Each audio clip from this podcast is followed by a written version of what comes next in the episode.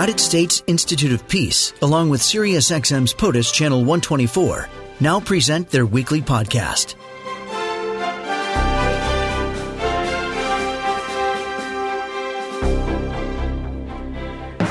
Dr. Asfandyar Mir is senior expert in the Asia Center at the U.S. Institute of Peace. So, are we calling it Al Qaeda or Al Qaeda? I mean, I feel like we need a consensus decision. Dr. Mir, you decide. Al Qaeda, Al Qaeda.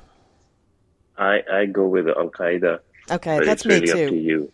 No, no, no, no. I'm not the I'm not the Asia expert. Come on. I think Al Qaeda exists in many different parts of the world at this point, so there are lots of pronunciations out there. Well, I appreciate you joining me this morning. Um, such such an interesting series of op eds.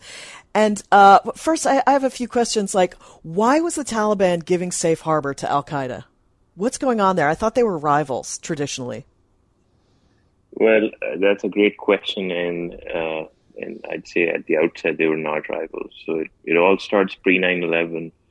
Uh, the Taliban gave refuge, sanctuary, a safe haven to Al Qaeda and its then leader Osama bin Laden, who used Afghan territory to plot the 9/11 attacks, uh, and then the 9/11 attacks happened.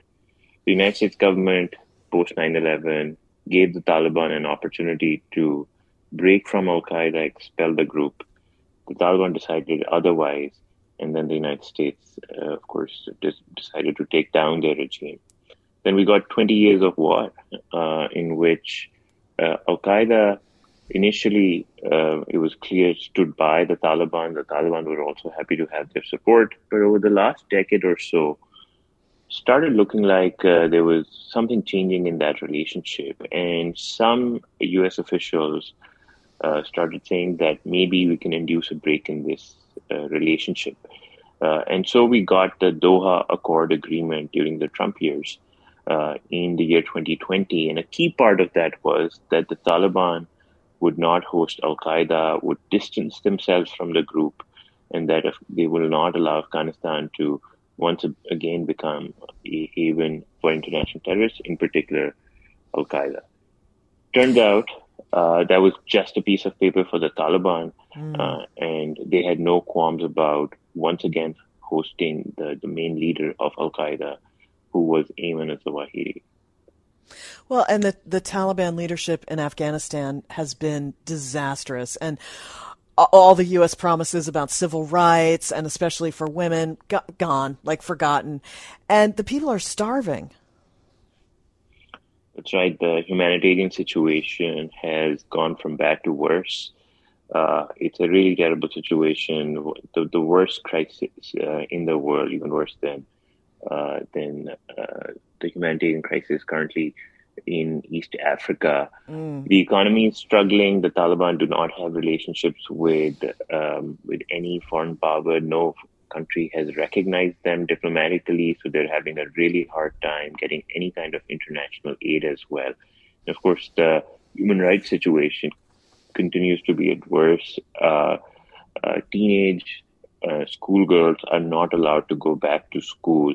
The Taliban have uh, multiple times said that they will make that happen, uh, but they, they they they are not allowing girls to go back to school. Well, I mean, I I feel like just symbolically, look need look no further than there was like, uh, you know, a Department for the Advancement of Women. I I don't know the exact title. Now it's been taken over by the religious police that are enforcing like like virtue and chastity and burqas.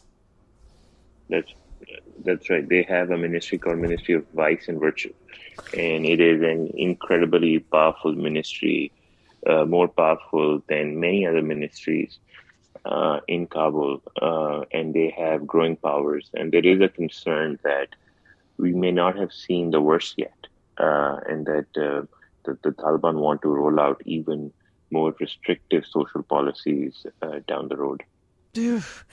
You write in the Washington Post that the Biden administration clearly misjudged Al Qaeda's trajectory in Afghanistan and U.S. influence over the Taliban.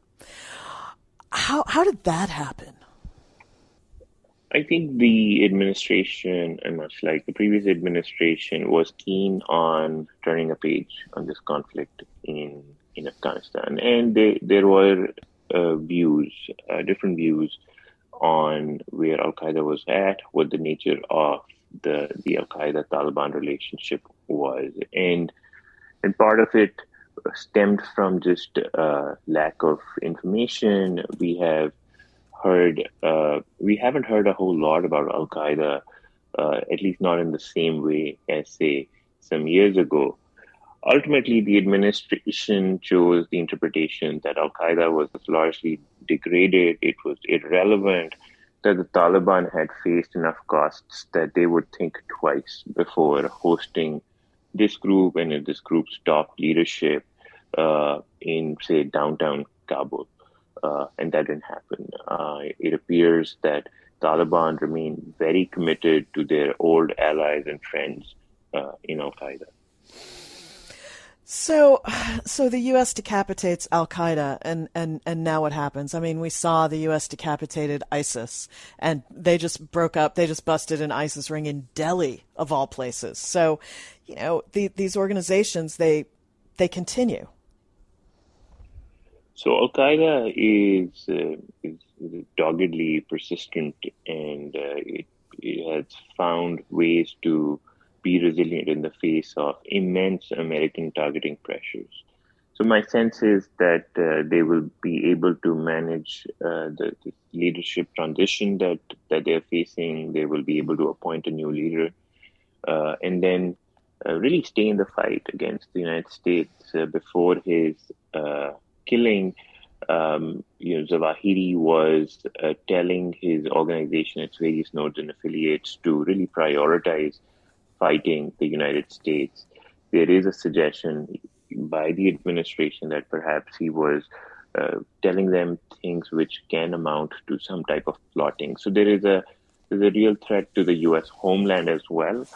Uh, and then uh, Al Qaeda has various regional affiliates. It has a presence in the Middle East. It has uh, presence in multiple places in Africa. So all of that, in addition to Al Qaeda's relationship with the Taliban. So Al Qaeda remains in a position to pose a threat to regional security in critical parts of the world as well. Dr. Asfandyar Mir is senior expert in the Asia Center at the U.S. Institute of Peace. Dr. Mir, thank you so much for your time this morning. Thanks for having me. Good to talk. This podcast has been brought to you by the United States Institute of Peace and SiriusXM's POTUS, Channel 124.